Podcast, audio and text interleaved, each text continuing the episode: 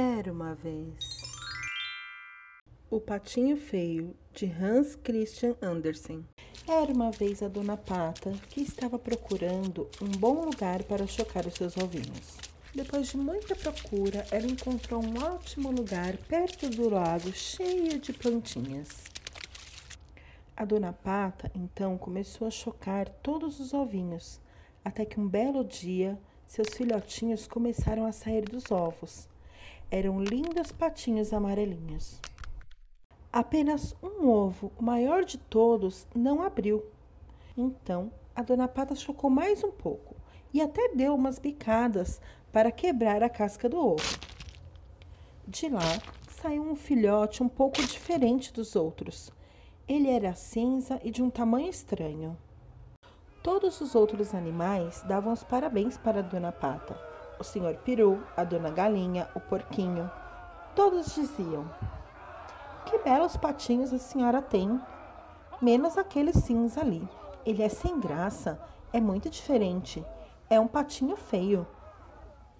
Os irmãos, percebendo que ninguém achava ele bonito, não queriam chamá-lo para brincar. E o patinho feio foi crescendo sozinho, brincava sozinho, nadava sozinho, comia sozinho. Os outros animais riam dele o tempo todo. Cansado de sofrer, o patinho decidiu se esconder do outro lado do lago.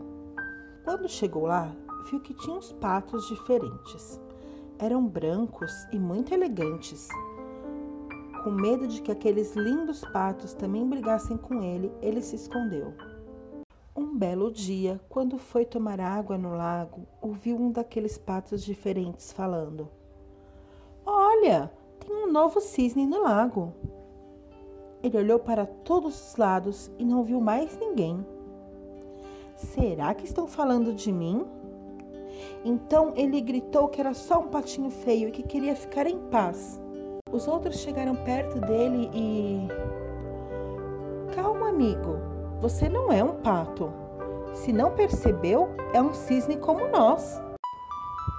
O patinho então olhou seu reflexo na água e descobriu a verdade. Aquelas aves que ele achou tão lindas eram cisnes e ele era igual a eles. Ele não era um patinho, muito menos feio. Daquele dia em diante, ele foi a mais feliz de todas as criaturas do lago, porque não importava o que os outros tinham falado, ele era um lindo cisne. Este é só mais um jeitinho de contar uma história. E você, tem alguma história para nos contar? Você pode mandar pra gente através do nosso WhatsApp. Até a próxima, pessoal. Tchau!